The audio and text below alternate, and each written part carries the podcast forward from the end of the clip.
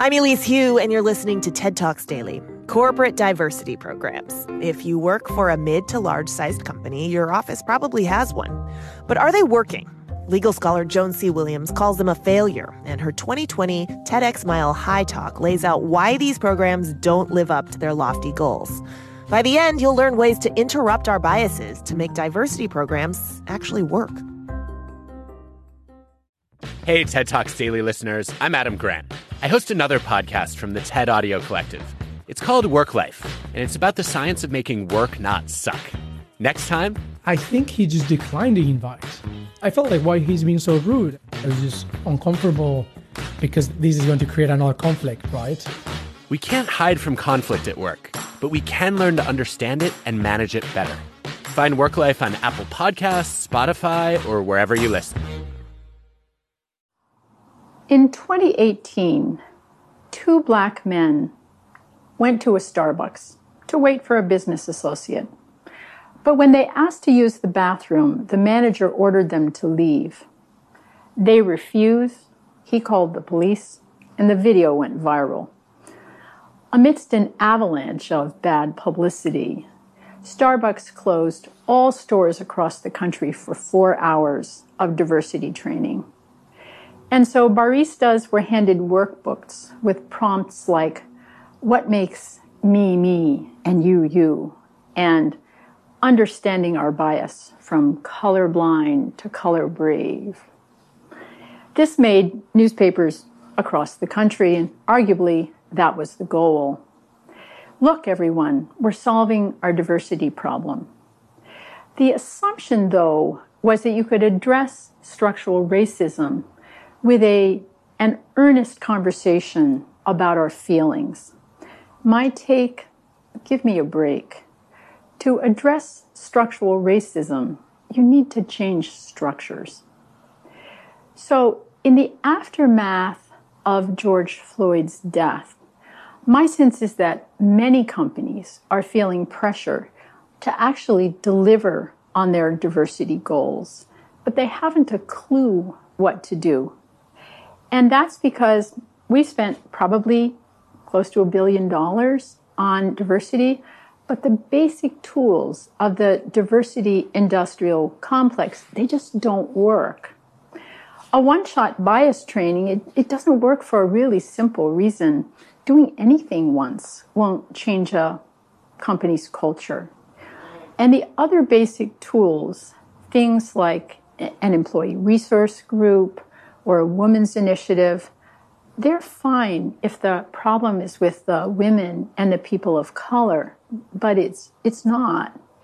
If a company faces challenges surrounding diversity, typically it's because subtle and not so subtle forms of bias are constantly being transmitted through their basic business systems, through hiring, through performance evaluations through access to opportunities. So we need to stop trying to fix the women and the people of color. We need to fix the business systems.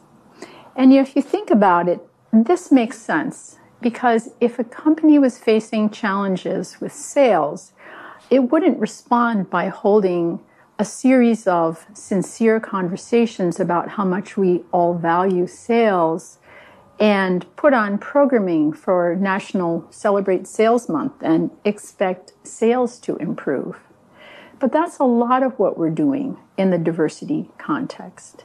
If we really want to tackle diversity effectively, we need to use the same tools businesses use to uh, tackle any business problem evidence and metrics. And you know, I suspect this will come as a relief to a lot of CEOs who feel far more comfortable using those tools than they do with trying to lead a deep conversation about the inner workings of social inequality. You know, the first step is for us to understand what bias looks like on the ground. And I and my team at Work Life Law we have been studying how bias plays out in everyday workplace interactions for well over a decade. And what we find is that the same patterns of bias, the same five patterns. They emerge over and over again. The first pattern we call prove it again. Some groups have to prove themselves more than others. This is triggered by lots of different things. It's triggered by race and gender, age, disability, LGBTQ status, even social class. So, one study, for example, looked at callbacks offered to white men with identical qualifications but different hobbies. One resume listed things like sailing and polo, and the other resume listed things like counseling first generation college students and country music. And if you can believe it, Mr. Polo, he got 12 times the number of callbacks as Mr. Country Music. Too often, when we talk about privilege, we forget about class. The second pattern is called the tightrope, and it reflects the fact that a, a certain in group of white men just need to be authoritative and ambitious in order to succeed. But women walk a tightrope where they may be seen as abrasive if they're authoritative, but unqualified if they're not. And people of color who behave assertively often are written off as angry if they're black, even hot headed if they're Latinx, and sometimes as untrustworthy if they're Asian American. The next pattern we call the tug of war, and it reflects the fact that sometimes bias against a group fuels conflict within the group. So, for example, if there's room for only one woman or person of color, it's entirely predictable. Women are going to be super competitive with other women, and people of color competitive with other people of color. The fourth pattern of bias is actually the strongest form of gender bias called the maternal wall. And it reflects assumptions that mothers aren't committed, probably shouldn't be, and aren't competent. Think pregnancy brain. So mothers often find they have to prove themselves yet again when they return from maternity leave. And if they do, they may be seen as bad mothers and so as bad people and disliked. The final pattern consists of racial stereotypes. So Asian Americans again and again report that they're seen as a great match for technical skills, but lacking in leadership potential. And our studies show that black professionals, oh, again and again, report really high levels of isolation and often startling forms of disrespect. And an Asian American professional may be seen as too emotional in a discussion where, you know what, a white man behaving exactly the same way would be seen as having a career enhancing passion for the business. And so what we find is that white women report four patterns of bias. Men of color also report four. Women of color report all five in very substantial proportions. And among women of color, black women report the most bias as a group. But the bottom line really is that the experience of white men as a group differs from that of every other group. If a white man is a first generation professional or LGBTQ, he may encounter bias, but, but most aren't. These biases can have really serious negative effects. You know, there's a ton of research, but here's a story that really says it all. We were working with one company and we spoke to a woman engineer who had found a mistake in one of the calculations of a male colleague, and she pointed it out. Um, when she pointed it out, she was violating an unwritten rule. The good woman is seen as modest, self effacing, and nice, not a mission driven expert. That's why male experts in meetings exert more influence, but you know what? Female experts, they actually exert less influence than female non experts do. And so when this engineer pointed out the mistaken calculation, she told us the response of her department was so massively negative that she said, Now I'm just smiling a lot and bringing in cupcakes. This company, by allowing gender bias to go unchecked, was literally jeopardizing their mission. So, what's the solution? The solution is to use bias interrupters, new tools my team has developed that are evidence based and metrics driven. And I've just told you about a lot of the evidence. Metrics are also super important because they help you pinpoint where things are going wrong. So if a company has challenges with hiring, they should be keeping track of who is in the original pool of candidates? And who survives resume review? And who gets called to interview? And who survives the interview.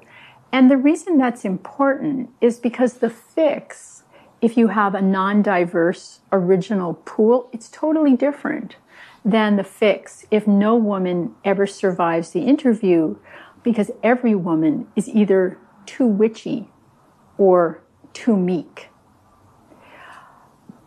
Metrics are also super important for another reason to establish baselines and measure progress. If you use evidence and metrics, what we have found is that small tweaks can have really big effects. So we've worked with one company, for example, who asked us to look at their performance evaluations. And when we did, we found that only 9.5% of the people of color had leadership mentioned in their performance evaluations. That was 70 points lower than white women. And that was super important because, as you can imagine, mentions of leadership predicted advancement. And so we worked with them to do two simple things. First, we redesigned the performance evaluations form. And second, we helped them develop a simple one hour workshop that, among other things, projected actual comments from the prior year's performance evaluations and asked people a simple question. Which of the five patterns of bias does this represent, or is it no bias? Just doing that, we found in year two, 100% of the people of color had leadership mentioned in their performance evaluations. You know, at this company, white women, they had a different problem. Almost 20% had comments in their performance evaluations that they didn't really want to make partner. This was a partnership.